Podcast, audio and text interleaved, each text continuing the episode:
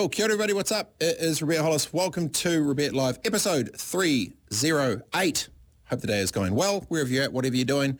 Uh, pretty excited for the, with this weekend, actually. I'm going to start off with a quick little story. Um, this week there's been a lot happening in, in, in, the in the ecosystem. Coming up this, uh, actually we'll talk about this hour and then we'll get into it. Um, and we'll get to Elon Musk talking about Twitter in a second. Uh, Johnny Bolland's coming up. The, he's the World Insurance Investigator of the Year. Uh, Olivia, um, we've got Young Bucks in the mix, business in a minute, talking to some, learn a little bit of reo, learn, share, repeat, figuring out uh, what are people listening to, what are they doing, what are they learning, and um, how that's all rolling, amongst a whole bunch of other stuff. Uh, this is Red Live, episode 308 on Today FM. Hope it is going mega.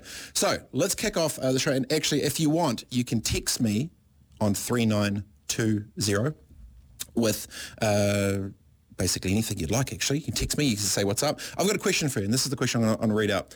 If you listen to this right now, if someone gave you $100,000, what would you invest that money into to starting a business or do whatever. You got $100,000, you wake up tomorrow morning, what would you do? Would you put in stock market for 7%?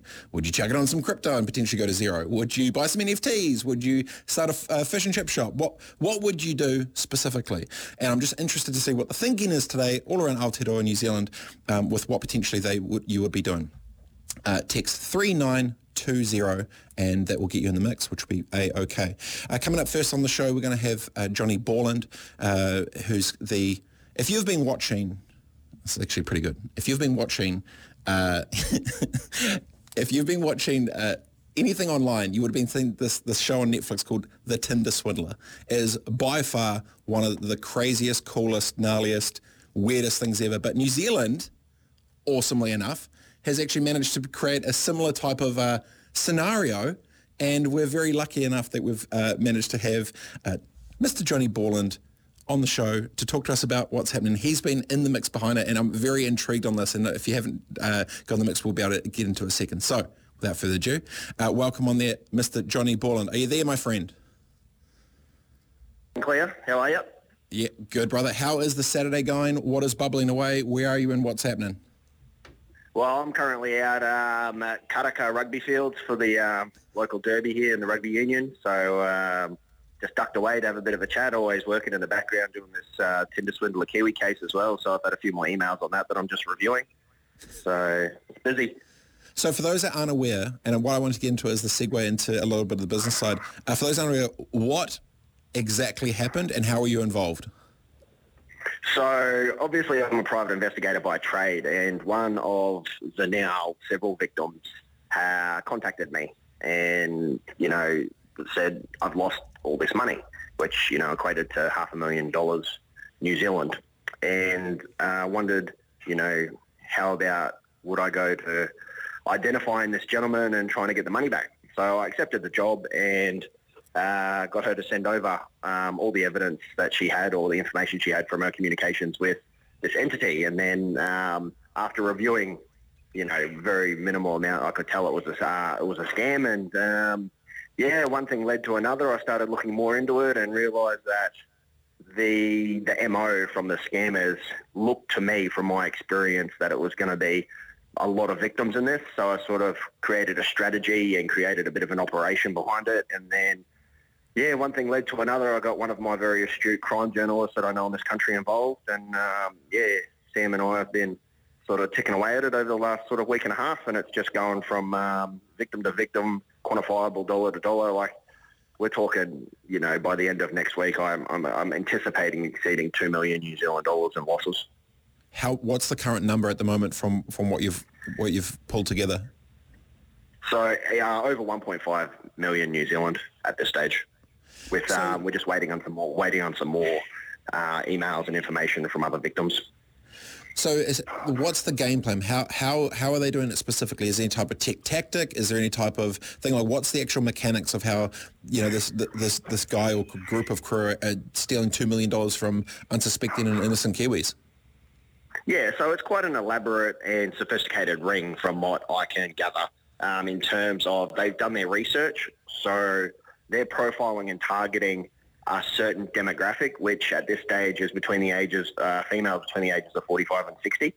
So if you look at that age bracket, that's, you know, women that are sort of middle-aged, and um, you know they're looking for the love of their life. You know they're on online dating apps, and they are, you know, optimistic and trying to find love. Mm. So the scammers are presenting as you know well-groomed corporate engineers, uh, and it's always the same mo. It's a it's a male, um, single single father of a kid, uh, engineer, um, very well-groomed image, which is obviously our next goal is to try and track down who that gentleman is, and we're working with the BBC and um, a few other places overseas to try and help in that quest.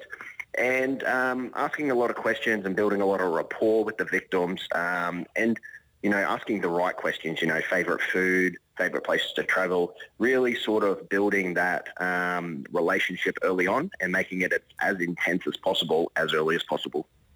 How long are they usually going from, I guess, you know, in business terms would be saying, you know, you've got a pipeline of potential customers. How quick's the conversion rate? So how long from they're engaging, they got, they, they're obviously targeting these sort of, um, these innocent women. How long are they getting to the point to actually trying to either ask for money and how are they converting that? Is it, hey, I need a loan for the, some business stuff, send me cash, send me a check, here's my bank account info, do you accept, I don't know, like PayPal? Yeah, and it, it, it, it, it's it's usually it starts. It's quite similar in essence to anyone that's watched the Tinder Swindler documentary on Netflix. Is that it starts off small, um, and they've they've got a lot of you know engineers in place in terms of being able to create phony websites like phony IRS. Um, you know, bank accounts and duplicate to international banks. So you think you're logging onto a legitimate bank, but it's actually uh, a, a copycat um, website. So you can actually like the victims are actually logging in onto what they think is a legitimate bank using um, usernames and passwords, but it's actually a dummy mock-up website. So it's quite sophisticated. And so, you know, they'll be engaging in conversations and getting really intense into the relationship over a number of months before, you know, the first ask comes. And it's, it's, it's only a small ask initially, and then it just sort of builds on and builds on and builds on because unfortunately the victims, once they start you know, falling for this person and start, you know, depositing the first time, then depositing the second time. They're sort of in that in that spiral, and it's it's it's terrible. And um, you know, before you know it, you know, they're quite significantly in the hole in terms of what they've provided to the scammers. So how does this play out from here? There's obviously they've been milking and screwing a whole bunch of different Kiwis playing the whole business card, looking like the you know the corporate savant on LinkedIn or whatever it may be, the engineer with the, the, the, one kid and whatever, and essentially they're stealing hundreds of thousands, if not potentially millions of dollars by the end of next week. Where does it go to from here? How does it play out? Obviously, they would have seen that this has now been reported. Do they just go on to the next the next victims? How did you can you track back? Like, how do you think this plays yeah. out in the next little bit? Well, I mean, like I hope they've seen it because I want them to know that I'm coming for them for starters because in my whole career as an investigator, whether it be as a counterterrorism detective overseas or, you know, over here as a private investigator, them knowing that I'm putting pressure on them is going to lead, I think, to if they're going to be brave enough to continue to try and find victims and take money from victims, eventually they're going to slip up.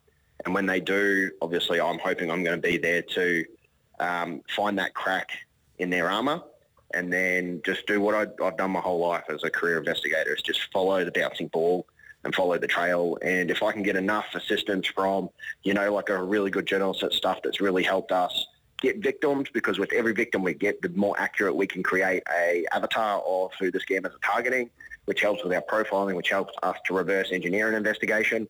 And then if I can get more of my international affiliates on board, you know, we're, we're, we're going to create pressure for the police and the banks to actually do something because let's not let's not joke around here. They've got the capabilities to do it, and they just give us the, the you know the diplomatic um, answer every time is we're looking into it. We can't comment further. And you know, the more pressure. Anything. Good luck. yeah, it, it, basically, you know, they're saying like we acknowledge that there's victims, but unlike unlike you, we don't have that sort of empathy that you you, you have or that tenacity to want to solve it.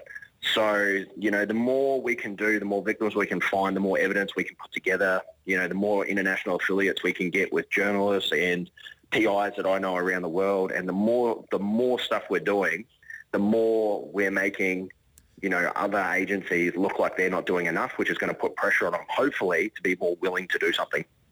Yeah. So if you're um, listening to this right now and you're potentially in that age bracket of 45 to 60 year old female that's on the prowl for Mr. Mr. Right, Mr. Perfect. If you're engaging with someone right now, are there any telltale signs or is there some type of something which you think they may should be looking into to make sure, oh, maybe I'm not getting scammed? Is there telltale signs? Yeah, is there I some mean, type of hooks? What, what, what do they look for? Yeah, so the obvious thing for me and the first thing I would ever do if I was in that position is ask for a FaceTime call. Because it is in 2022, it is very easy for someone to call you via FaceTime and then you can verify that person is the person they're sending you photos of. And if they start making excuses right away, you've got a red flag to suggest that, hey, maybe they're not being honest.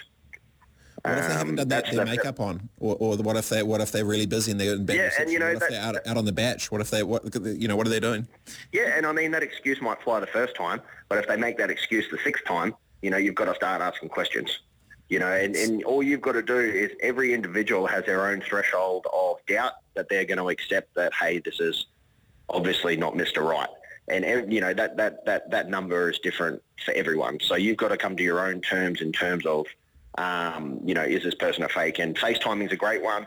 Um, going on mailscammers.com, I said this on the project the other night. It's literally like this huge website that has all the copy from all the scammers around the world uploaded by other peers around the world. And you can literally look and find the preamble and the chat that you're having. If it's a scammer, it'll be on there.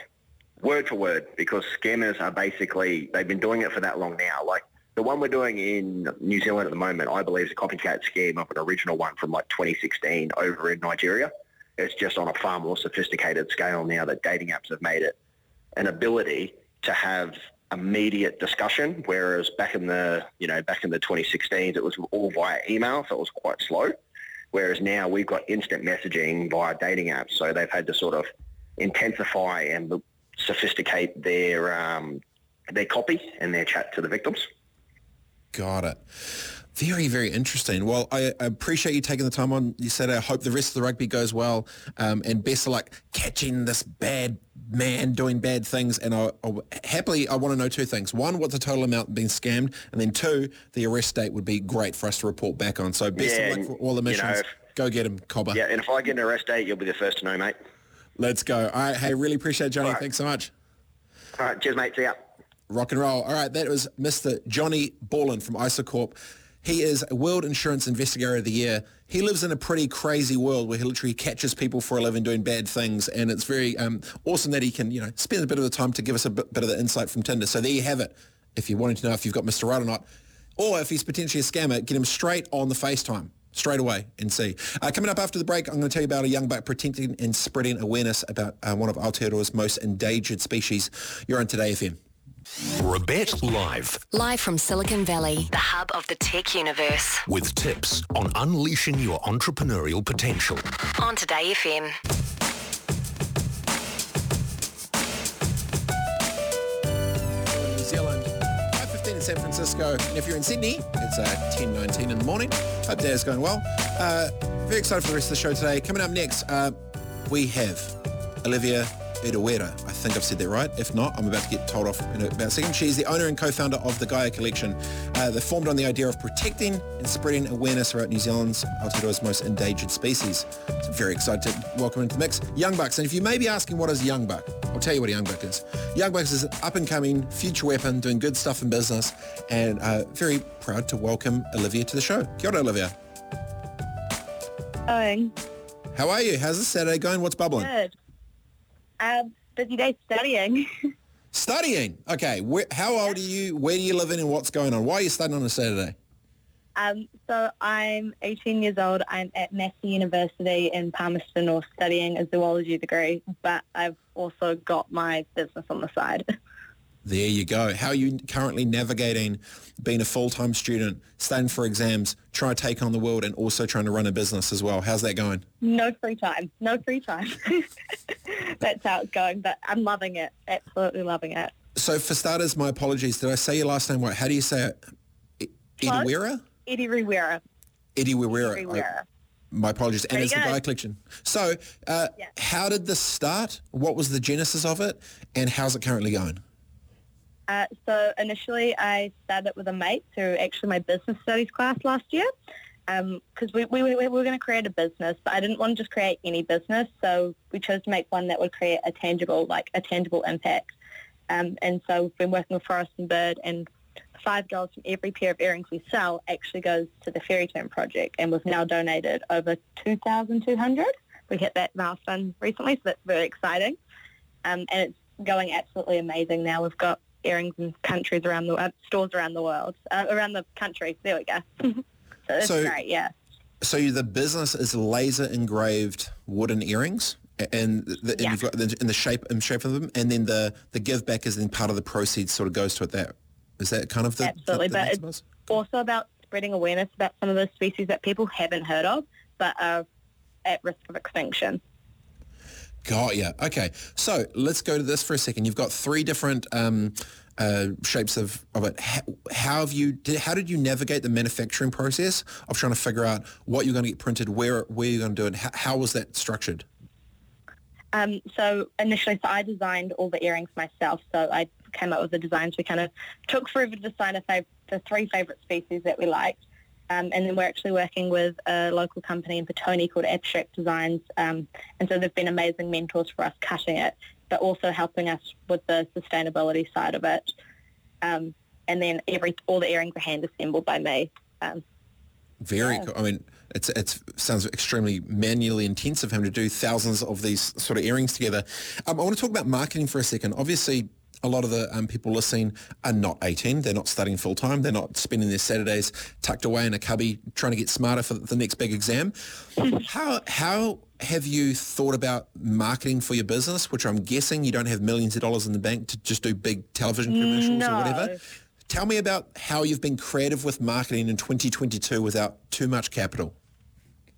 Um, so a lot of it is just sitting down and kind of thinking of creative ways to do it. Last year, um, we tried doing a, we did a rubbish collection event, which is nothing, cost nothing to do, but thankfully also got us in the project and a couple of other things. That was really exciting.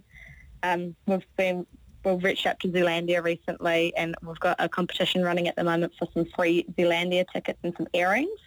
So you can go check that out on our Instagram at the, at the dot guy collection. Um, so yeah, just being creative and just thinking outside of the box.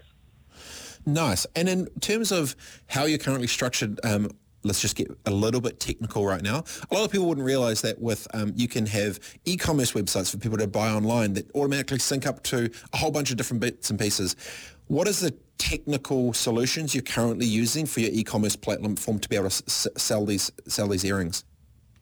Uh, so I actually designed through the through Yes, we were, we've got Storby sites, and so um, I designed the website myself, and I just kind of try to keep it up to date. Um, but thankfully, honestly, help desk is the best thing. And what is help desk for those unaware? uh, just the support system that e-commerce platform site has. Like it's amazing. If you ask for help, it's always there. So that makes life definitely a lot, lot easier.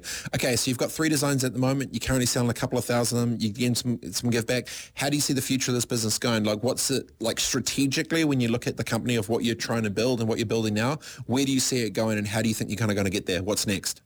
Um, in the dream world, I'm hoping to do a couple of more designs this year um, and into a couple more stores. But I'm sure you will all be aware, COVID puts a little bit of a damper on business and in-person sales. So it's just kind of working around that and kind of pivoting a little bit. Now, when you, um, how do you, how are you navigating prioritizing your time when you're trying to study and then doing the business stuff? Do you, do you color code stuff out for when you're going to study and when you're going to do the business stuff? Like how are you navigating your calendar to actually try and be effective with, through all this? Because it's obviously you're taking on a lot. It takes a lot of time. I generally don't do that much business stuff on a day-to-day basis, but more kind of do it every fortnight. I'll sit down one afternoon and do a huge chunk of it in one hit. Like all my social media stuff gets done months in advance. So it's all kind of being prepared in advance kind of helps for the future. There you go. Uh, what's been the biggest challenge outside of time for you st- starting a company and, and um, studying full time? Like in terms of, Um, has it been strategic challenges or what's the what's been the biggest kind of mini handbrake or something that you've actually really um, tried to crank through? I think it's like trying to work in real time with people because everything that I do, I don't have a lot of time, and so a lot of my replies and stuff are delayed, and so I have to try stay on top of all the opportunities that arise, um, but also fit that in around the studying priorities. There you go. Interesting. Uh, where do you think, where do you want to see the business in three years? Hopefully in lots of stores around New Zealand, all the um, tourist stores, just everywhere you can get it. Um, and hopefully we'll, we'll have raised a huge amount of money for this fairy tern project because these birds are going. There's only about 40 of them left, so we want to do what we can to help support them. And are they, whereabouts do they live? Are they all in captivity? Are they out in the wild? Where are they doing? What are they doing? They're in four breeding sites up in Northland, and the Fairy Tern Project is working to create a fifth breeding site that is basically environment people proof. It's just a safer long-term um, breeding ground for them. And of, out of all the different charities, bits and pieces, why specifically this one? Um, so we chose our designs before we chose our charity, and out of the three designs that we have, the fairy tern, it was our most endangered bird, and it's one of Forest and Bird's less funded projects, so they were really desperate for funds. So we thought, why not, why not go there and do a little bit of good what we can. It's, it's pretty exciting. It's good to um, it's good to know that the next generation of businesses are constantly thinking about you know the others, environment, animals, all sorts of bits and pieces instead of just saying we're going to make squillions of dollars and be doing our thing. So uh, well done you for, for Absolutely. having the, the right Thank you. headspace that way. Uh, when you th- if there was one bit of advice you would give for someone. Uh, you know, a bunch of these older people that are potentially listening that, that, that pull the big strings around life and business and economy and stuff. What advice would you give older New Zealanders in New Zealand right now? Um, well, I'd say if you're thinking about doing business or getting involved in it, I'd just say just do it, honestly. Um, it's lots of work and so much time that even if you fail horrifically, you'll still have learnt something and that's better than doing nothing. That is awesome. And if they were listening and giving you advice, what do you think they'd tell you? I'm not sure, honestly. I spend so much time with young people these days. I need to get more involved. There you go. I get it. Hey, I really appreciate your time and best of luck. So uh, we're gonna give we're gonna give you a quick little plug here. If someone's listening to this right now, they want to come and support it. Check out the earrings. Where can they go to? What can they do? Uh, so you can head to our Instagram page at the dot Gaia Collection or our Facebook, the guy Collection NZ, or you can head to straight. If you just Google the Guy Collection, we should come up as the first top, the first search. And it's not the Guy Collection G U Y. It's the Gaia Collection G A I A. So if you're listening Yeah. to get get that done right, I really appreciate your time. Thank, thanks so much for jumping in, and best of luck for the, the journey and the, the rest of it. We'll be checking on in. Thank you so much, and thank you for having me. It's been great to chat. Of course, Levy, really appreciate it. All right, that's a young buck for today. Super cool seeing, You know, next generation of Kiwi businesses uh, focus on a lot more than just the bottom line. Thinking about people, profit, passion, the future, community, animals, all sorts of bits and pieces, and, and being charity focused as well, which is super cool. Uh, coming up after the break, we've got business in a minute, and also it's Te Reo Time with my bro, Karepe McDonald. This is Today FM Robett Live, episode 308. Live from San Francisco. And streaming now on Facebook Live. It's Robett Live with how to turn your passion into profit. On Today FM.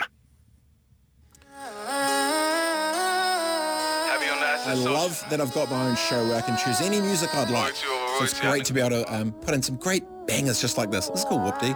Uh, hope that's going good. Sunday, as Saturday is cranking along. It's uh, 12.31 in Aotearoa. It is uh, 5.31 here in San Francisco. And business in a minute. One quick tip in 60 seconds to get you and your business a little bit further, a little bit faster.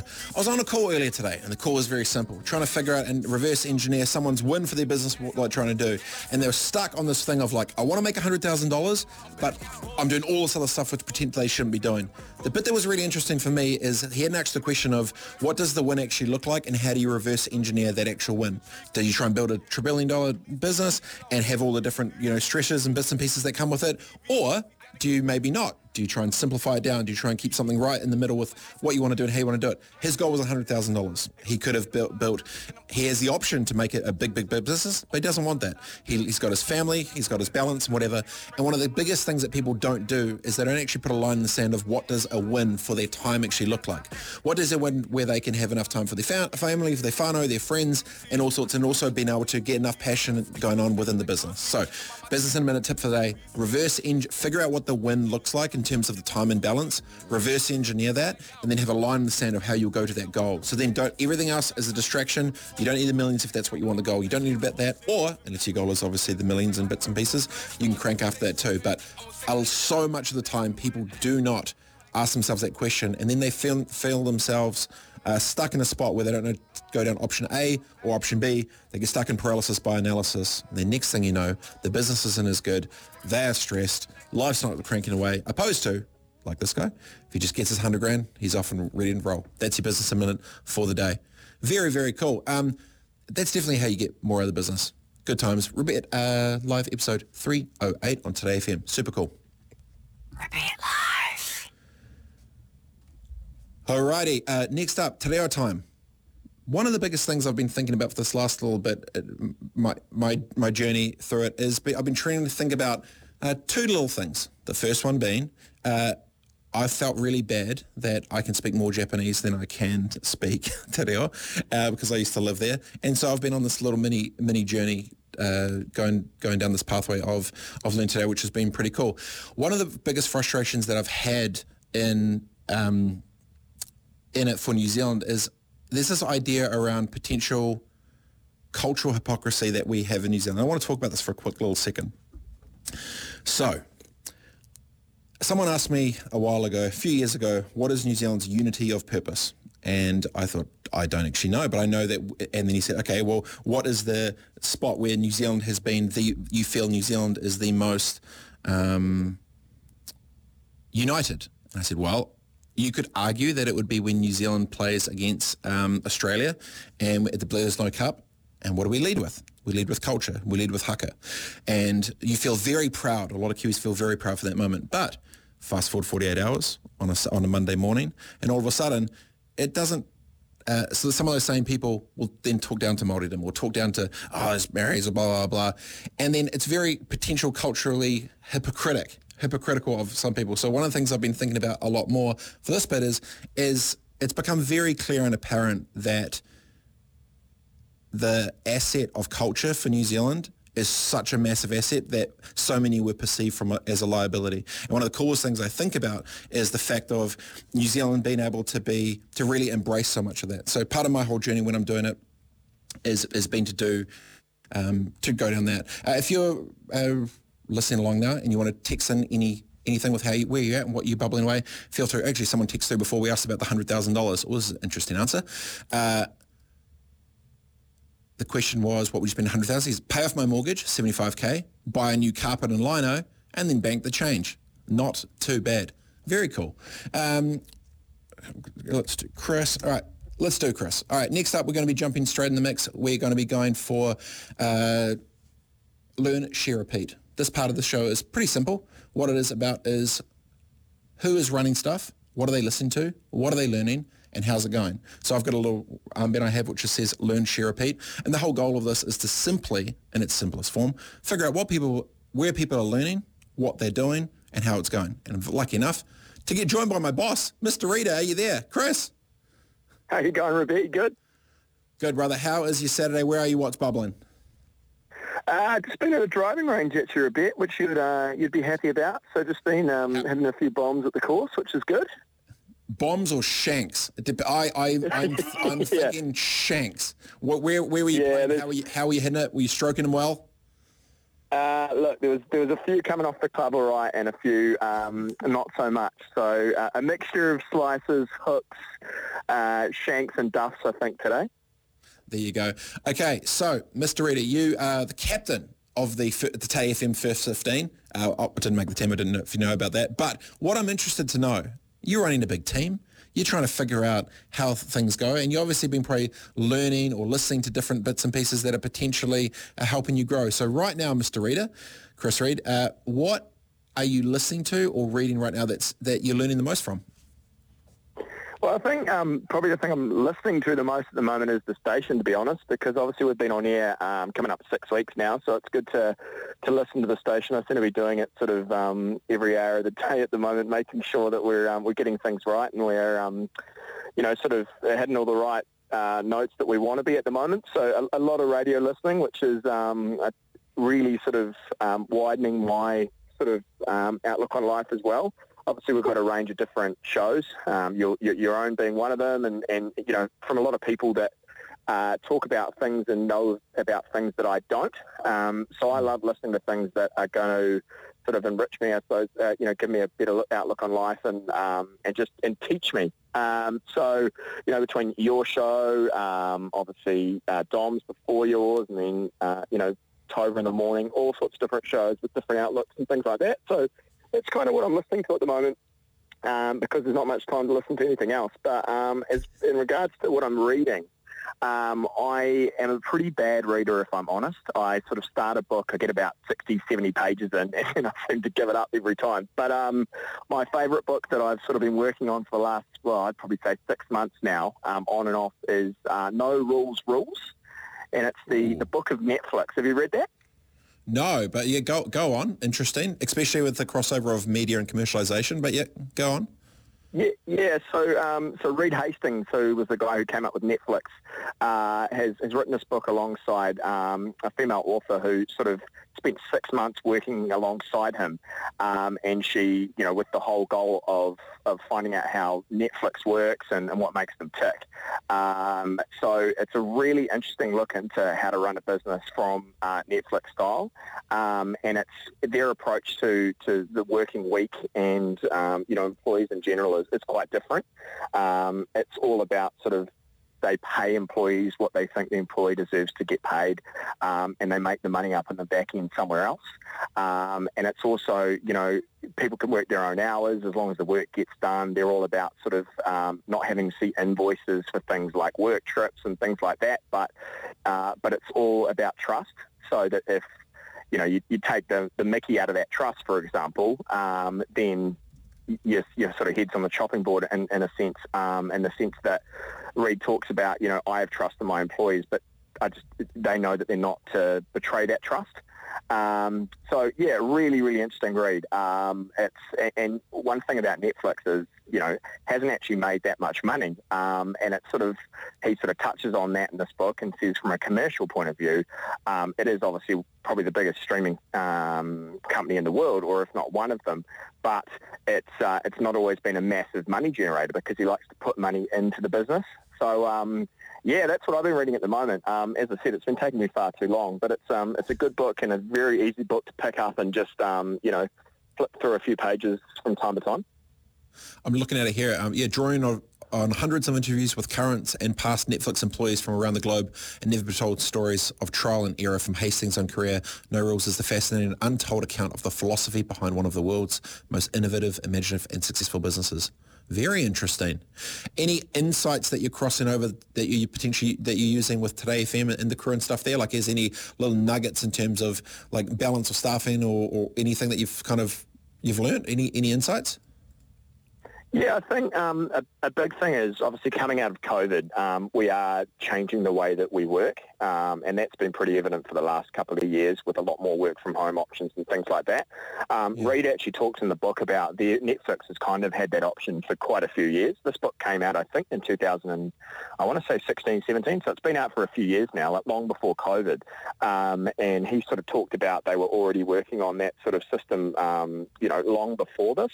Uh, so I suppose we we've had to adapt as well. Um, I think everyone has, but now there's a lot more options for people working from home and things like that. And um, at Today FM, we're, we're definitely um, open to that. You know, I quite often get calls or texts in the morning saying, hey, I'm not going to come in today, I'm going to work from home. But with that, you know, there is a sort of, you are putting trust that the employee is going to put the work out too, which, which um, we're extremely lucky. We've got an amazing team of people that we know that doesn't really matter where they work. And I think um, down the line, it's definitely going to, there's going to be a lot more options for people to work um, overseas. You know, you can, um, as long as, as long as you put the hours in, um, these these days with being able to take stuff on the road with you know um, all the digital options that we've got, you can literally um, work from any part of the world, any part of uh, any time zone, all that sort of stuff. So um, a lot of that sort of gone into the thinking of today as well, is making sure that we, we're creating a business that can be operational from different parts. Mm. Obviously, you can get a lot more work done. Um, you know, sometimes I, I think meetings are much better in person. Um, you can get a much better read on things when you're sitting down face to face with someone, but obviously with the world, with the Zoom, um, Zoom calls and things like that, it has shown that we, we can literally pick up a laptop and, and away we go.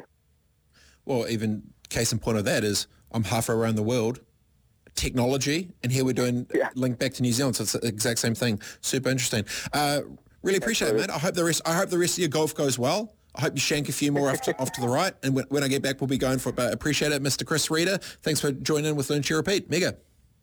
Thanks, mate. Have a good one.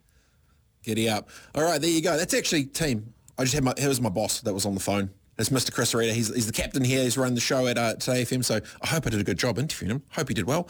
Um, all right, coming up after the break, we're going to begin more into the mix for Bet Live episode 308 on Today FM. I don't know if you've been seeing, but in the ad breaks, there's a business that pops up and it's AF. You're like, what is AF? Well, I'll tell you what it is. Founded by Lisa King, who's joining us right now. How are you, Lisa? Hi, Robett. How are you? How's the Saturday? What's bubbling? Where are you? What's going on?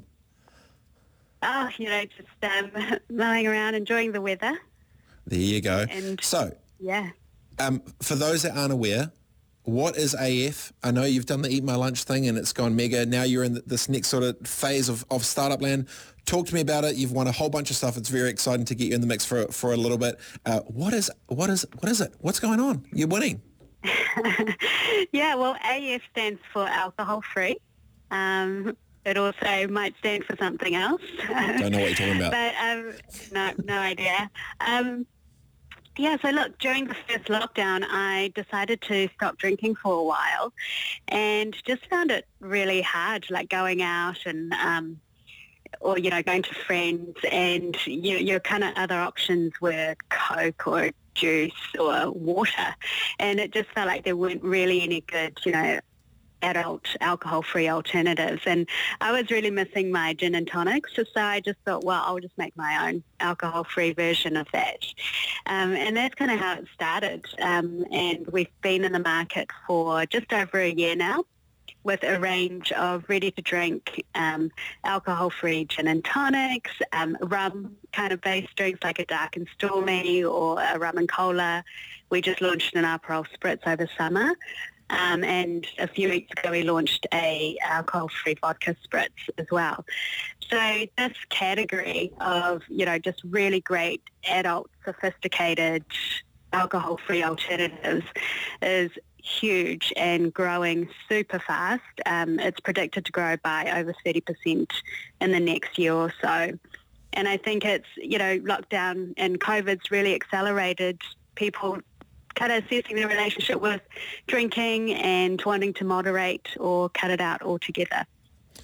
So it's what's the journey actually been like putting a commercial lens on something which naturally was a product that you actually wanted to do? Is there uh, is there more organic stoke to be able to try and do these things where you're like, hey, this is like where was the balance of what you actually wanted personally but potentially the, the opportunities commercially as well? Like how was that little dance in your own own head going for as you sort of built this thing out? Yeah, it's, you know, I initially started seeing that there was a gap in the market and, you know, there wasn't really anything there to fulfill that. And being the first and, you know, one of the first brands in this space in New Zealand was really exciting. Um, so from a commercial perspective and my background in, you know, fast-moving consumer goods and having worked with big brands and supermarkets, it kind of all made sense. Um, what was really interesting was just our take on how you actually make this kind of drink. You know, a lot of alcohol-free beers or wines or spirits, they actually put the alcohol in and then try and get it out.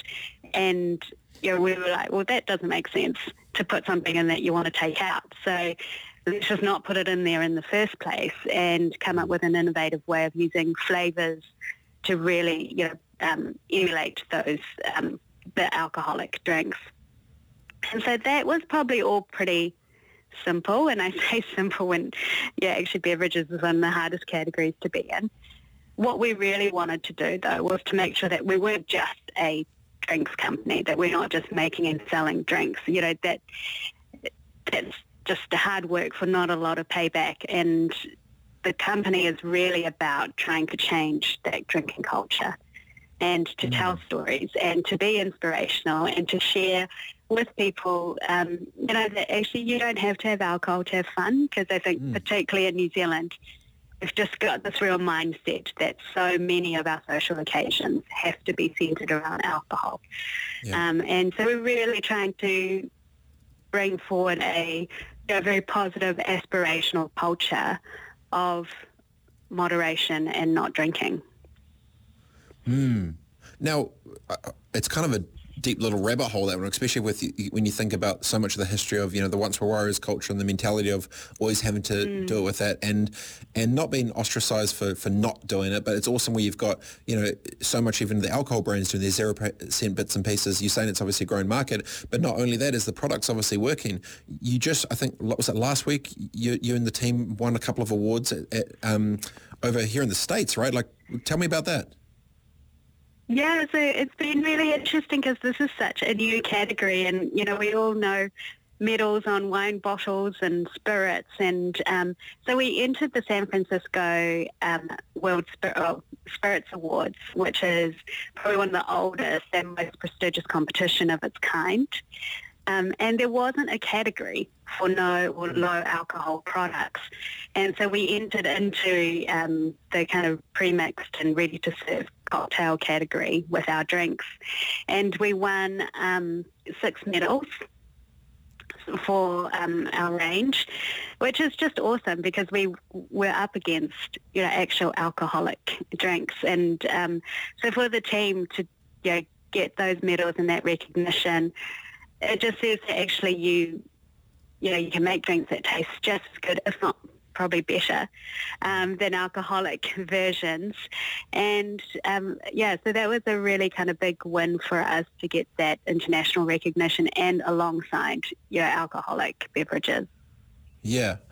Six awards. It must feel awesome, especially after one, um, of only one year in, in the game. So, um, if someone, where can they buy it? Where, what's the website? What's the social plugs? Where can they go to? What can they do? Feel free to plug it in. Yeah, so afdrinks.com. Uh, you can buy our whole range online. Uh, we're also in New Worlds, uh, Countdowns, Farros, Liquorlands. Um, so we're in over 350 stores throughout New Zealand. Um, and we also do sell AF in Singapore. Um, and this year for us, it's really about looking at um, overseas expansion and getting our products to the rest of the world. Um, Lisa, I need to give you props as well. You didn't mention that you just got on all Air New Zealand flights and stuff as well. I saw that pop through, which is also Oh, amazing. yeah. oh, I forgot. I just, oh yeah, that's right. And we're on Air New Zealand flights. Oh, and I forgot we, we won like six awards. Oh yeah, it's on it. Well, I'm, I'm extremely proud of you. It's awesome. Uh, at least stoked. And um, get, it's it's been cool hearing um them drop AF drinks in the in the ads and stuff here through um Today FM too. So uh, stoked to have you part of the mix and really cool and well done for the amazing job and work and, and best of luck for all the success. Thanks so much. Love your work. Thanks, Lisa. All right, joined by Lisa King. She's the founder and CEO of uh, AF Drinks, afdrinks.com, and uh, done amazingly for like a small company in one year to do that much that quick. 300, you know, hundreds of um, suppliers all on the planes, winning these awards. Absolutely epic. Uh, coming after the break, it's Ask Robett. So if you've got a question that you would like to ask me, you can re- text it through now. Text through to 3920. Ask me anything. Ask me about the weather, some business stuff, some life stuff, whatever it may be. I may not be right, but I will definitely give you my honest opinion. 3920 if you've got a question question for Ask Robett. Uh, you are listening to Robett Live episode 308 on Today FM. See you in a sec. His goal, to destroy the tall poppy syndrome. His platform, Today FM. This is Robett Live. Call 0800 Today FM. 1256 in Aotearoa, New Zealand, 556 here in San Francisco. Robett Live, episode 308 on Today FM. Hope you had a good, good, good first hour. Food first, good first, good first hour. Uh, the section is Ask Robett. Text through, ask me a question, answer it. First one come through from Josh from Tauranga. Uh, love the quick vid on how you got to 30,000 followers. Uh, what percentage of your time do you commit to content creation and sharing? Sure. Uh, so basically, I do a whole bunch of stuff on social social media, and especially on LinkedIn. Um, and on LinkedIn specifically, the um, question for that was um, how do you get to 30,000 uh, followers? Did a whole bunch of different stuff. You can just check it out. It's um, just on LinkedIn. If you use LinkedIn, you can just go check it out there. Uh, what percentage of your time do you commit to creating content? Now, most and usually most businesses, when it comes to this part, they are very they don't really have a set sort of schedule and stuff. Now, some people will say, "Oh, we're going to shoot a day a month." Some might go, "We might shoot half a day a week." What you'll be surprised, and this is a bit of a little ninja move with not not too many people realize, is you can actually batch load a whole bunch of content in one uh, in one section and then automate those out. So, um, so the question of you know how much time do you commit to uh, content creation slash sharing?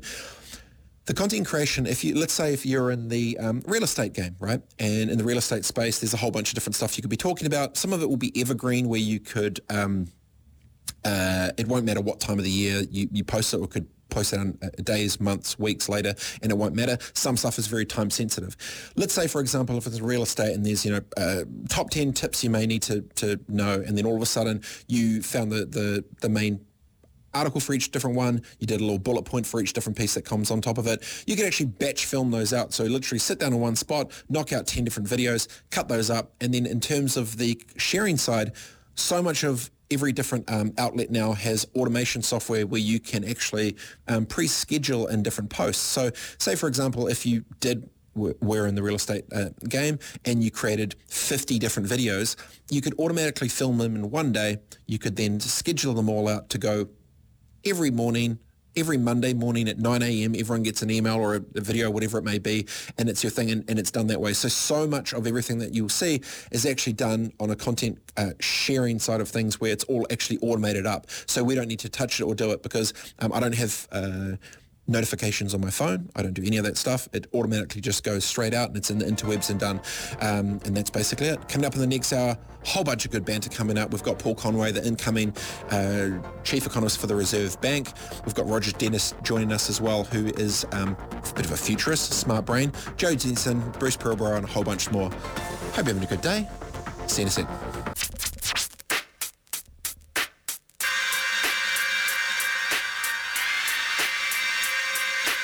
Robett Live, episode 308 on Today FM. Uh, if you've got any questions or feedback, 3920, you can text through. That is the place to get me. Uh, coming up this hour, oh, it's going to be a goodie. We're going to be joined uh, right now by Mr. Roger Dennis, bit of a futurist, big brain. Uh, Joe Jensen coming up from um, uh, in our Tall Poppy profile, highlighting the Kiwi business doing great things. Mr. Paul Conway is going to be joining us as well, the incoming chief economist for the Reserve Bank of Aotearoa New Zealand, and then banter with Bruce. Such a good, smart man. So without a doubt, uh, when you think about the future of New Zealand, you kind of wonder, now what? COVID's come along, a whole bunch of stuff is shaking the tree. Everyone's using the words reset, reimagine, re dot, dot, dot, dot, dot, dot, dot, dot. But it's always good to kind of have a bit of a bit of a nutshell with, you know, people that know a lot more than I do. It's one of the big sh- best parts of the show is we can actually get smart people on to be able to do this like this. So very fortunate to have Mr. Roger Dennis on. He advises CEOs, foresight strategy and innovation for almost two decades. How are you, my friend? Kia ora, Robett. I'm very good. How are you? Uh, cruising along. Where are you in Aotearoa and how is your Saturday rolling? I'm in Okatahi down in South Island uh, and Saturday is rolling along quite nicely.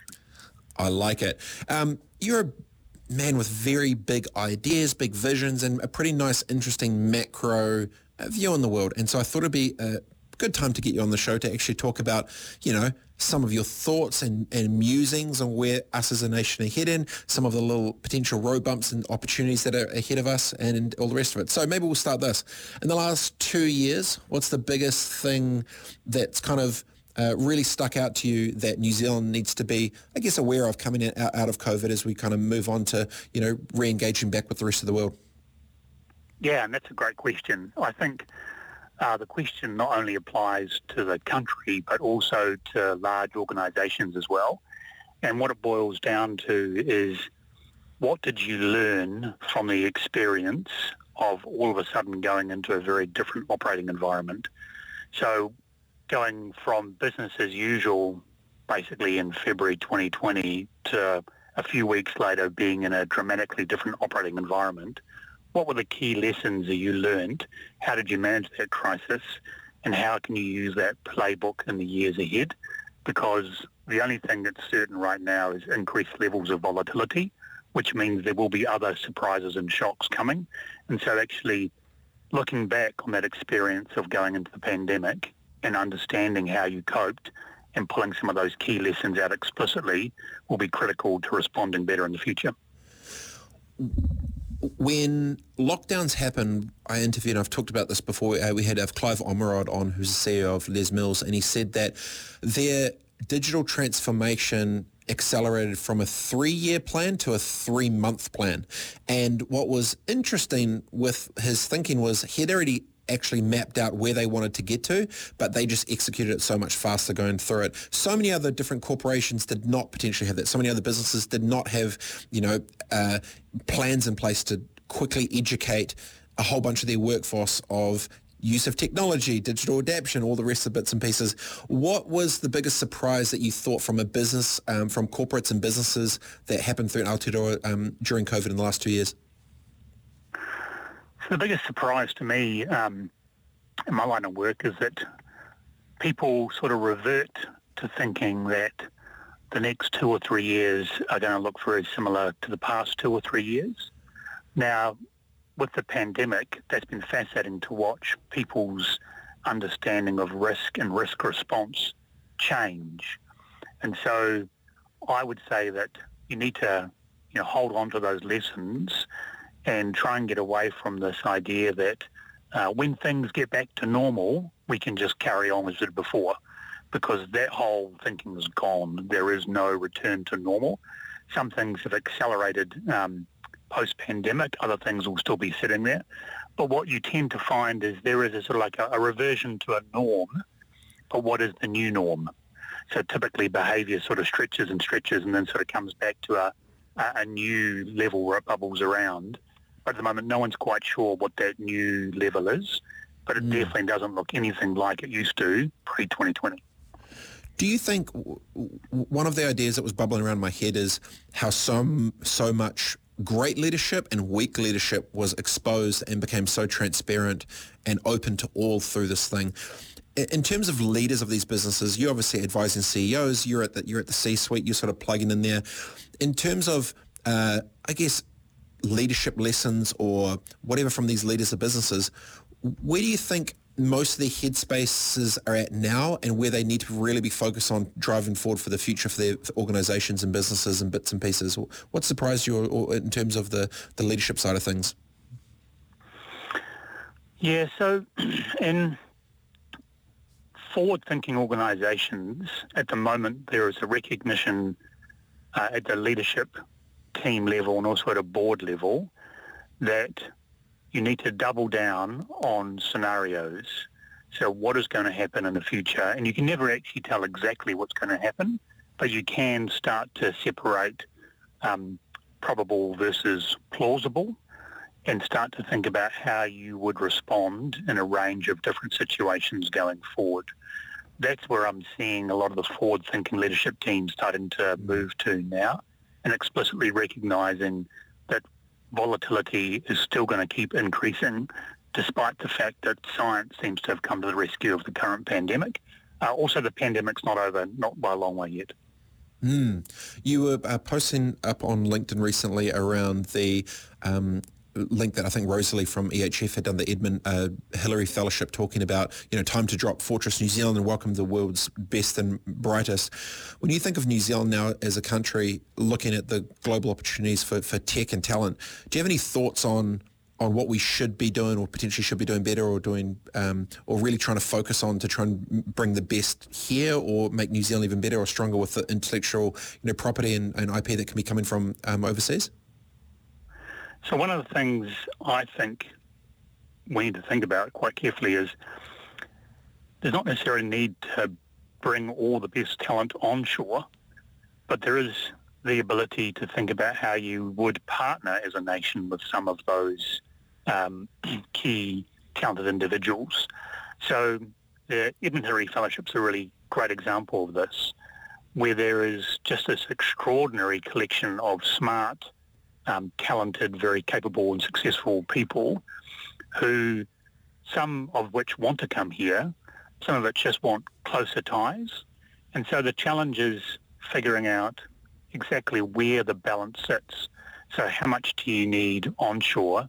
How much do you need a relationship with? How much can just be offshore sort of bubbling away? And I think what it comes down to is uh, sort of uh, weak links in very large networks.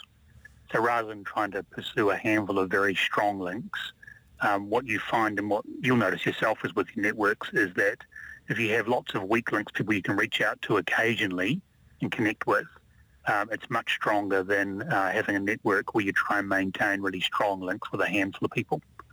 I think it's what New Zealand needs to aim for. With the borders opening up and more talent sort of coming in, what do you think? Where do you feel?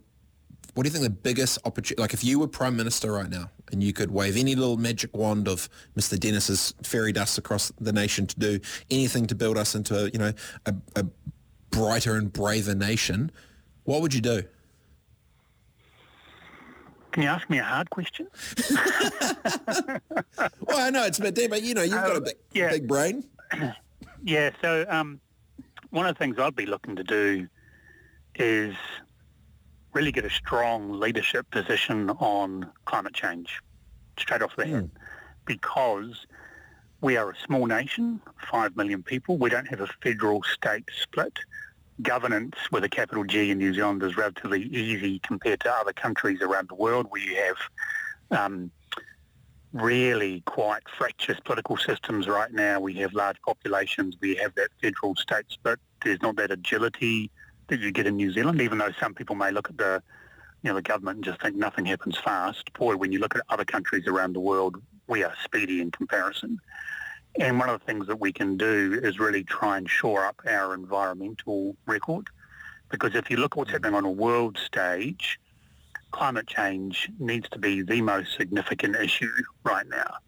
And therefore, if we have a really good track record of going from rhetoric into fast action, then what you do, you do is you say, you know, we are uh, important on the world stage. We've managed to go from what is frankly a really poor record in this space to something quite fundamentally different very quickly.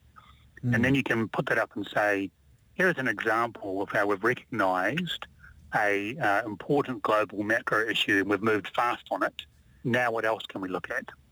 And start to, you know, actually put some credibility behind some of the rhetoric that uh, New Zealanders like to believe. climate change moving forward. Um, you're also part of the uh, Digital Council for Aotearoa New Zealand, which is uh, pretty cool, which is basically, you know, advises the government on how to maximise um, benefits for society for, for uh, digital and data-driven technologies and bits and pieces. Going through that journey over the last little bit too in terms of, you know, maybe digital adoption, what's kind of at the forefront of the biggest insights or, or stuff that you maybe not have realized before? What have you What have you learned going through that process of what New Zealand potentially should, really should be drilling into on that side as well? Yeah, so the, the digital side of things is fascinating because you've got this uh, balance between opportunity and risk at a macro level. So the opportunity is, you know, efficiency, speed of response. Look at countries like um, Estonia and Taiwan. They've really leveraged uh, digital tech into the heart of their democracies and their governments. So that works really well.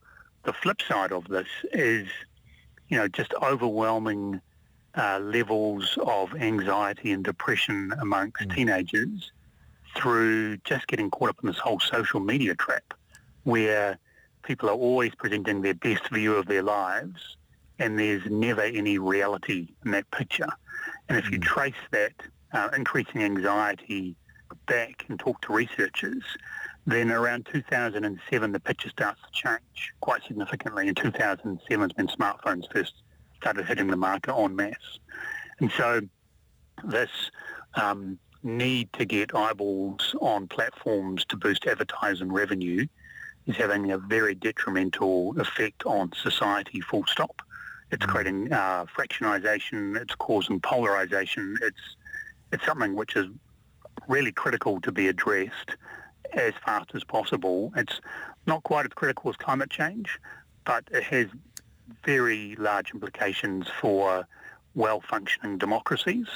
And so if you can't tackle that, then also your ability to um, tackle you know, other large issues is compromised by a, um, uh, a very split and competitive political environment.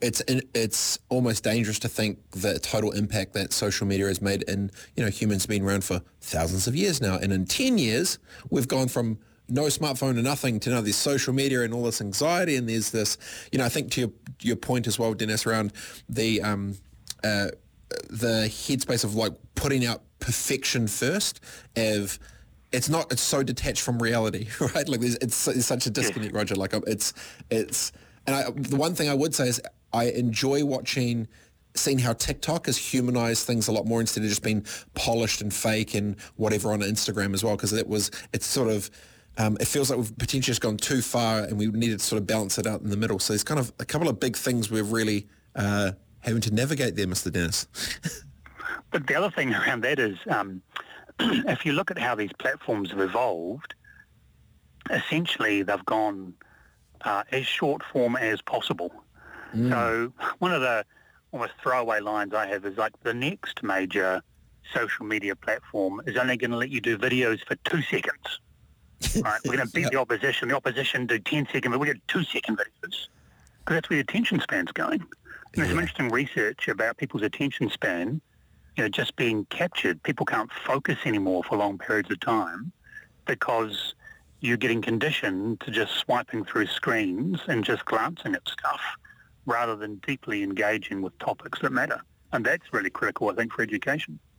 Yeah, uh, Miss Jess Bovey, the uh, social media um, manager for New Zealand Police, was uh, posted up and she was saying, uh, you know, YouTube, YouTube, YouTube Shorts is now averaging about you know 30 billion daily views, which is yeah. insane. So obviously, you're probably right. It's going from long form to short in terms of that as well.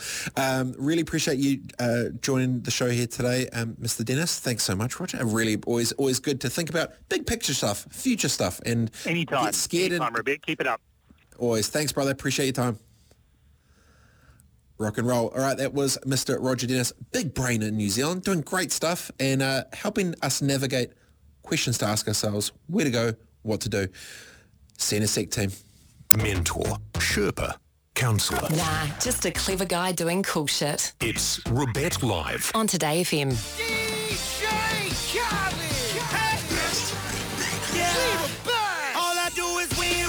All I do is win, win, win. That's all we want to do, and especially for New Zealanders, and New Zealand businesses, I have the saying, New Zealand wins when New Zealanders win, and that's a big part of the driver of, of this section of the show, which is called Tall Poppy Profile. Q Business doing cool stuff and I'm very fortunate today to have uh, Joe Jensen join us from Strictly Savvy. How are you, Joe? I'm really good. How are you, Ben? A-OK. Now, you've been in Fiji, living the dream. You're back. What's what's happening? What's bubbling? For those that aren't aware, um, you know, tell us a little bit about your business and we can get into it. Yeah, sure um, yeah, definitely uh, living my best life right now. So really excited about that through business and uh, Strictly Savvy. Um, I've kind of got that to the point now where it's running without me with a, an incredible team and they provide virtual assistant services to small to medium businesses around the country. And when did, uh, talk to me about the, the genesis um, of the company and I guess a little bit of the journey to date. Where, did, it, where did it start from? Yeah, so back in 2012, um, I was on maternity leave um, with my, having my son and come from a um, executive assistant uh, role in corporate and realised that I wanted to do something different and knew that there was a lot of um, business owners who kind of required that kind of level of skill, but they didn't know how to get that without, you know, hiring a full-time executive assistant which, you know, not everyone can afford and they often don't need someone full-time. So, yeah, that's when it was born uh, and then just really gained fast momentum, um, uh, realised that there was actually this whole industry around the world uh, where people were virtual assistants and, you know, sharing, um, businesses were sharing the, the resources that they were um, able to offer through um, you know, admin and bookkeeping and, you know, whatever their skills were. So we kind of um, launched ourselves as virtual assistants and, yeah, just have grown from there. So uh, Strictly Seven Hours, one of New Zealand's, I think, the largest virtual um, assistance businesses. What can a virtual assistant do for you? What what can or can't you do? So, uh, as a business owner, you've got to think about like what are the things on my to-do list that I either am not great at, don't like doing, um, and I know that I take too long doing them. And those are the kind of things that a virtual assistant can do. It's about freeing up your time as much as possible, getting things off your to-do list so that you can really focus on things that are more important, like revenue generating activities, servicing your client, you know, strategy, coming up with new ideas, not your admin and your bookkeeping. Yeah. COVID's changed a whole bunch of the game, especially when it comes to, I mean, look at the Zoom stock price. It went absolutely crazy because everyone was online. Everyone yep. had to go virtual and, and uh, uh, online. In terms of the, the, the uptake in virtual services, what have you seen at a macro level looking at um, how the world's changed through through this and how this um, this part of the industry has got even bigger? Yeah, so I think a couple of second things happened. So one was that um, those who thought I have to have someone in my office, they need to be sitting next to me, um, you know, I need to have quick access to them. They've they've been proven wrong. They've been proven. It's been proven that people can work from home, be super efficient, do great work, and you know through utilising things like Zoom and communication tools, it's absolutely possible. So that's no no longer a kind of barrier. Um, and then there's this kind of risk involved with hiring um, employees now where, um, you know, with COVID hitting and people who had all of these employees, you can't just let all your employees go without a bit of a process. Um, and so there's this risk, right? And, you know, with new legislation coming in, that puts even more kind of burden on business owners when they have employees, a lot of additional costs that come into that. Then now outsourcing to a virtual assistant is, you know, a far less risky option. It's scalable. It's you know fast to fast to get people on board. So people are really seeing the benefit of that, and we're seeing massive growth. One of the biggest things I'm sure for business owners and leaders or, or people looking to hire virtual assistants is trying to figure out how to trust someone virtually that they can't, exactly to your point, Joe, if they're not sitting there in the office, yeah. how do they know if they're doing what they're doing, whatever? How do you navigate those conversations of accountability and transparency for someone who potentially isn't physically in your business but still working on your business? Mm. Yeah, I think it's really important to, in that first kind of conversation to get a client really comfortable is to, you know, map out exactly what it is that we will be doing and how we're going to communicate what we've been doing and allowing them to have visibility of things like the task list that you're working on uh, and also tracking time. So all of my team track all of their time every minute of the day um, and that creates a timesheet where a client can then see exactly, you know, how their hours were spent that month. So it's all completely transparent and I think it just comes down to a lot of kind of communication. So keeping the client up to date, making sure that, you know, the business owner knows what the virtual assistant is doing and, and where they're at. And in terms of skill sets for it, how do you, have you seen have you seen many businesses change their structure through COVID with this sort of hybrid model? What have you seen in terms of in the office, out of the office, how they're thinking about it differently? Because obviously if there's less people in the office, a lot of them are getting, you know, smaller footprints in ter- terms of commercial space mm. and people being able to work from home and hybrids and stuff. Like how, how do you think that's all sort of morphed and shifted in the future of where that's going to go in for the future? Yeah, I mean, um, we've all seen it, haven't we? Where like, you know, big businesses are now having a lot of people working from home. And I think there's a kind of a cool opportunity where you can really have like a global team now. You're not confined by your, uh, you know, the borders of your own country. And I think that's kind of exciting that, um, you know, businesses can really be opened up to the world now and the talent that's out there. Um, and yeah, I think it's going to be a bit of a hybrid, like you say, where people are actually, or employees are now going to be looking for opportunities and businesses where they can have that hybrid and that flexibility of, you know, choosing whether to be in the office or at home because, it, yeah, it doesn't always suit everyone and every personality working from home, but I think there's some people who are really enjoying it. So I think businesses are going to have to definitely be open to, um, you know, that hybrid model. Mm. And how does it feel now not been, have built such an interesting and awesome business now where you ha- living the life that you you want. Headspace and mentally, how have you strategically navigated your way to this point? How did you think about your time, where you spent your energy, and forget from where you were to where you are now? That's a big question. How long have we got, Robett? Our producer's probably going to tell me about a minute, but go for it. a minute, okay. Um, I dropped my ego and was like, actually, I'm going to hire people that are smarter than me and that can do a really great job because I'm not great at everything. And so I dropped that and I really focused on building a culture and a business that loved its people and was people focused.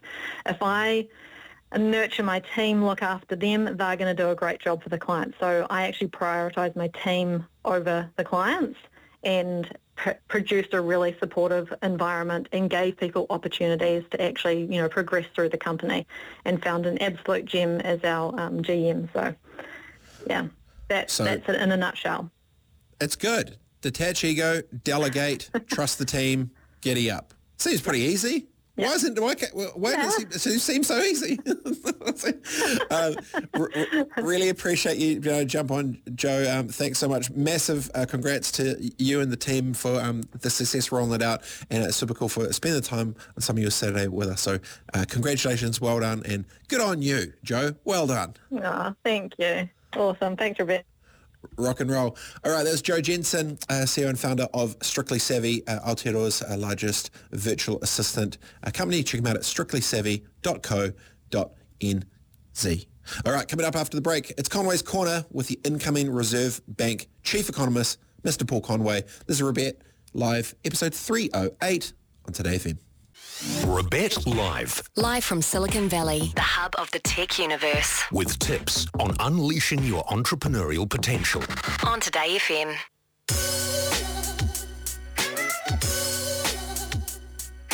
1.30 in Aotearoa, New Zealand, 6.30 here in San Francisco. And if you're in Sydney, it's 11.30. But we're a day behind. You're a day ahead. Keeping it next level. Uh, time now for Conway's Corner. Mr. Paul Conway is the uh, incoming reserve, uh, incoming chief economist for the Reserve Bank. And I believe he starts next week. How's your weekend going, Mr. Conway? Uh, g'day, Robett. Uh, excellent. Thanks. Had a great had a great weekend in uh, Mangawhai Heads uh, up in up in Northland, Te Tai Tokerau there. Sitting at On a a picnic scale- table overlooking the estuary. Beautiful spot, beautiful day. There you go. On a scale of 1 to 10, how insanely hyped and excited are you for this new role that you're about to kick off at? Because each week we've been feeling, first you had COVID, then you've been come through that, you've been having some smoothies, you've been doing some meditation, you're getting your headspace Yeah. right, and now you're, now you're cranking up. Like, are you in third, fourth gear? Like, how are you humming? What's bubbling? Oh, I, I kind of feel like it's the first day of school on, on Monday. I feel like I'm off to, I'm a five-year-old kid off to school for the first time. So I feel heaps of excitement, uh, you know, and a little bit of nervousness and butterflies in the stomach. But no, I'm, I'm, I'm amped for it. I should say, you know, I haven't got any, um, I'm just going to turn up. I'm going to kind of start start slowly and just sort of make it about meeting people and sort of forming relationships so that we can go faster later on. And you know, I think the first kind of conversations will be around our, our purpose, just to make sure that we've uh, all got the same kaupapa. I think once we've got that established, we'll just be ripping into it. Uh, it's The- awesome. Nice. So we've been talking about, uh, you know, productivity, innovation, digital transformation. You know, we were just talking to Joe Jensen about how the world is uh, changing with hybrid working and virtual assistants and, you know, uh, Yeah. charities coming in with, you know, people and plan and all the rest of it. Um, it'd be interesting to get your take on this. You know, how do you feel the business environment in Aotearoa is kind of shifting for your average Kiwi business through all the sort of change and stuff that we've seen? Where does your headspace go to and what are you thinking? Yeah, uh, well, I, I was just listening to that last uh, interview with the virtual as- assistant uh, with Joe, and I don't know, it just brought it home to me that uh, the, the, the, business environment in New Zealand is changing massively, and you know, and, and likewise globally. But you know, let's focus on on Aotearoa New Zealand. Uh, and I think, you know, part of the reason there, like pandemics, historically, they tend to accentuate trends that were already underway uh, in society. Uh, and obviously one such trend for us is uh, digitisation, which you and I have spoken uh, plenty about in the past, and, and Joe was just talking about then, you know, and I've spoken about how that's super exciting for New Zealand businesses. And, you know, not just tech businesses, but sort of everyday mum and dad businesses just using digital technology, digitising their operations, thinking about how they can use that to sort of go to go faster, better, stronger. Um, but I think the other trend that uh, the pandemic has really put a spotlight on is sort of the, the, this idea, the rise of the conscious consumer. Uh, you know, we've been living through a health crisis, obviously. Uh, there's a, a, sort of slower moving crisis and behind that called the climate crisis. Uh, and I think, you know, we're just, we're, we're really waking up to, to that. And, you know, obviously there's massive challenges attached to that, sort of swapping our energy systems out and making it more sustainable and all the and, and the like. Uh, but I think there's also heaps of opportunity uh, for Kiwi businesses in, in, all of that. So, you know, I, I know we've got some massive uh, challenges on the sort of near horizon, uh, you know, including at the central bank to get inflation back in the box and sort of engineer a soft landing for the economy. Um, but, you know, we will do that. And once we get through that, uh, or even during that time, I think there's so many opportunities as, as, as Joe was kind of, you know, hinting at, alluding to in, in her space. So, yeah, cool. Into it the, the the part there which I always find insightful is you know when all of this change happens and everyone sort of freaks out and there's these challenges all over the show. It's interesting what headspace certain leaders have to think of this as this is an amazing opportunity for us to do things different, better, faster, more efficient, and grow, grow, grow, grow, grow. Or this handbrake mentality of like, I don't know what's happening, I'm threatened, uh, red flags everywhere, don't do anything, and then they, they, they sort of stay static. It's been even just looking from, I guess, the outside looking in, literally, as I'm over here in, you know, San Fran, Silicon Valley, is the mindset of how people are approaching challenges to actually think of these as these different opportunities. And, you know, for so many of these businesses, they're getting um, uh, bigger and bigger and as they morph out, a lot more things come into play. And so one of the many segue things I was going to get into, Paul, is, you know, there's always been, there's a, a lot of talk about, you know, empowering the customers and employees and the circular economy and ESG starting to yeah. sort of pop up. So for those that aren't aware, what what is ESG? When when corporates and business are talking about it, what is it? ESG. Um, so that stands for environment, social, and governance. Uh, so the idea with ESG is sort of, you know, businesses, they're not just about making sort of quarterly profits. Uh, you know, they also have a sort of a responsibility there to make a, well, not, you know, not so much a responsibility, but it's actually in their interest uh, to make a positive contribution to the society in which we live and, you know, to obviously um, contribute to, to fixing climate change and, and, all the rest of it. And, you know, ensuring that their, their governance structures sort of encourage diversity and inclusion. Um, so yeah, it's just it's sort of that idea of the triple bottom line, uh, and I know a lot of people sort of think that businesses should only be focused on profits. But what, what's happening now, I'm seeing more and more evidence uh, that businesses that do have a really strong ESG focus, um, like you know, being focused on creating a better society and, and looking after the environment and, and the like, is actually good for the bottom line. Um, so I was doing a bit of work at BNZ before leaving there on on on uh, ag- the agricultural sector, and you know I read a survey: eighty percent of American consumers will change their spending habits if they think it's good for the environment. So that's sort of another way of saying that uh, consumers more and more sort of gravitating to these firms uh, that do have uh, very strong uh, ESG credentials. So sort of you know, doing well by doing good or, or who cares wins sort of thing, you know. And again, Robett, I just think that New Zealand, I think New Zealand businesses, I think our agricultural sector, we're, we're in a prime uh, position uh, to benefit from the increasing importance of, of ESG. Well, on the back of that, if you know they're talking about this environmental and social and these governance side of things, and, and crafting it in a way that's better for um, for the planet and for people and the rest of it. If eighty, if you're saying eighty percent of the people would potentially change their habits based on that one thing, I'm imagining at the boardroom tables at a whole bunch of these big organizations, they're then going, okay, uh, this is an amazing marketing opportunity because actually if we reverse engineer what they're actually wanting and build that into it, um, the long tail effect of this could be um, possibly 80% new customers in the market for what we're doing if we do this thing right. Do you think mentally yeah. they're almost shifting into thinking of this as an asset, not necessarily a liability or a tick the box thing, but generally going, if we really do this well, it's actually going to make us a, a bigger and better business, right? Yeah. Yeah, that's right. That's exactly right. I, I think, you know, businesses are definitely, uh, you know, coming around to this way of thinking and are waking up to it. Certainly corporate New Zealand uh, is. I think, uh, you know, you know, it's, it's, it's like it's true. Uh, when I think of New Zealand agriculture, agribusinesses, for example, and, you know, we're incredibly efficient at, at producing food. Uh, you know, we feed, what is it, 40 million people, 50 million people globally. Um, but, you know, uh, we're, we're sort of held hostage by commodity prices, and if the price of milk drops, you know, it's a big hit to the economy sort of thing. Um, but actually, businesses that focus on ESG, it's not sort of selling into the market at the sort of lowest common denominator and being the, the cheapest sort of uh, person there.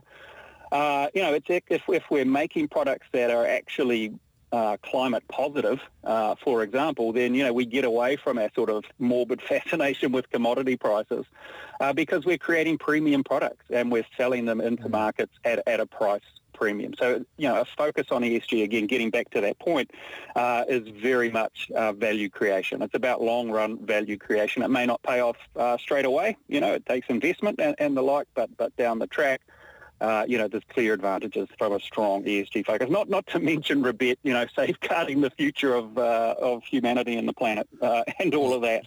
yeah, and, and all, and, all, of that, and all of that. I mean, all these things sound sound awesome, but you know, if you're uh, like practically for New Zealand businesses that are listening and learning, and if potentially this has been the first time they maybe have heard of ESG and the potential consequences for business, like how do you mm. how do you think we can make the most of these changes? How do we do it? How do we like where to yeah. from here? Like, what do you think happens? Yeah, yeah. Well, you know, it, it's not just going to happen by itself. Okay, it doesn't happen by magic or by osmosis. Uh, or anything like that. I think in terms of our uh, political leaders and policymakers, you know, there's a, a huge policy agenda uh, around all of this. Uh, you know, the education system needs to get better at pumping out people with skills that are in demand in the labour market. You know, we can think about how we sort of uh, fund uh, innovation and the like, the things in the tax system that, you know, could probably be pushing a bit harder in terms of uh, a productive, sustainable and inclusive economy, uh, fix the housing market, you know, all those things that we've kind of known have been a bit broken. Like now is the time uh, to actually get cranking and fix them. So that's the policy side of it. In terms of businesses, uh, you know, I think it's it's about just um, being in touch with market signals, like a, a typical uh, agribusiness in New Zealand, you know, is a sort of a long way from the ultimate final consumer. Uh, but, you know, we need to get better at sort of anticipating those market changes, you know, being future focused, thinking about new markets, uh, thinking about new technologies as we've uh, talked about previously. Uh, and then finally, you know, for people, for, for workers, um, for us, uh, it's sort of it's sort of the future of, of work sort of stuff because, you know, technology, um, you know, it does destroy jobs. Uh, the, the job-eating robots, they're, they're coming. You know, they're here. It's true. Uh, but technology, historically at least, also creates jobs, uh, and it tends to create uh, more jobs than it destroys uh, but they're, they're different jobs. They require a different skill set. So from an individual's perspective, a worker's perspective, you know, it's just about uh, keeping your skills current. Uh, that I really like that idea of lifelong learning, just sort of dipping into education uh, from time to time so that you're up uh, with the latest uh, technology so that you can sort of stay relevant in, the la- in a labour market and a product market that, you know, that is changing relatively quickly at the moment. Well, it definitely feels like, you know, from we've talked about from leaders having going on offense and the accelerator down and some on defense but the red flags and stuff. Those that are going on yeah. offense, you know, they're they're reimagining their businesses. They're they're resetting the way it's been uh, run. They're working out processes which they can automate and get into the, into the cloud. They're looking at all the different potential automation they can do to save more time so they can have more sales, more efficiency in the business. All of these things, they, they just feels like there's just definitely like, you know, two two camps of it, you know. So how do you think, yeah. you know, if you were to look at it now, would, if you were to sort of reset it, how would you think about about potentially like reshaping a business with all the stuff coming up and you can be really fearful and they're reading these articles and they're, they're getting, you're reading the clickbaits and potentially getting fearful, you know, how would you go yeah. around reshaping that? Yeah, well, I think probably just taking a deep breath would be a good place to start.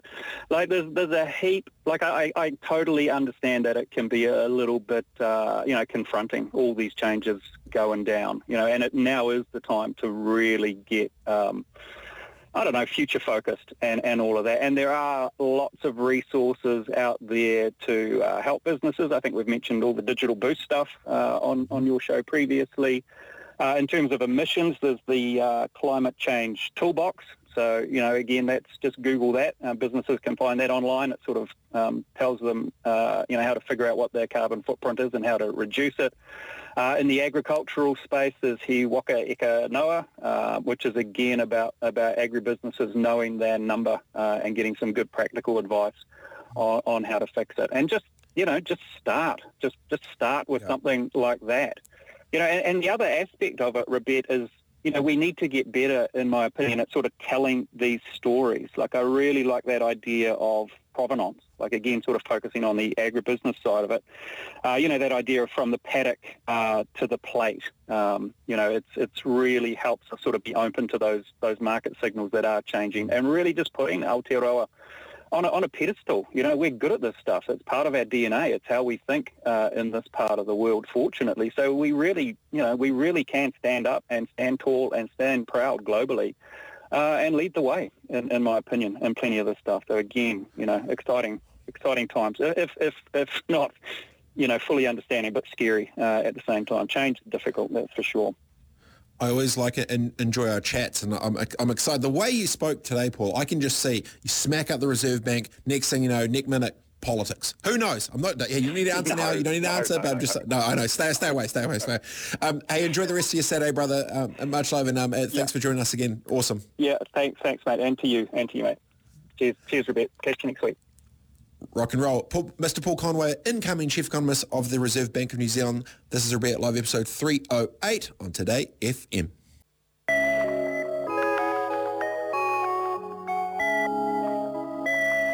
is 148 in Aotearoa, New Zealand, 648 here in San Francisco, and it's a Saturday cruising along, and we are joined by Mr. Bruce Pilbrow, CEO of Spirit of Adventure. How are you, my friend? Where where are you this week? You, you're just all over the show. Like, just surprise me with how awesome your Saturday is so far.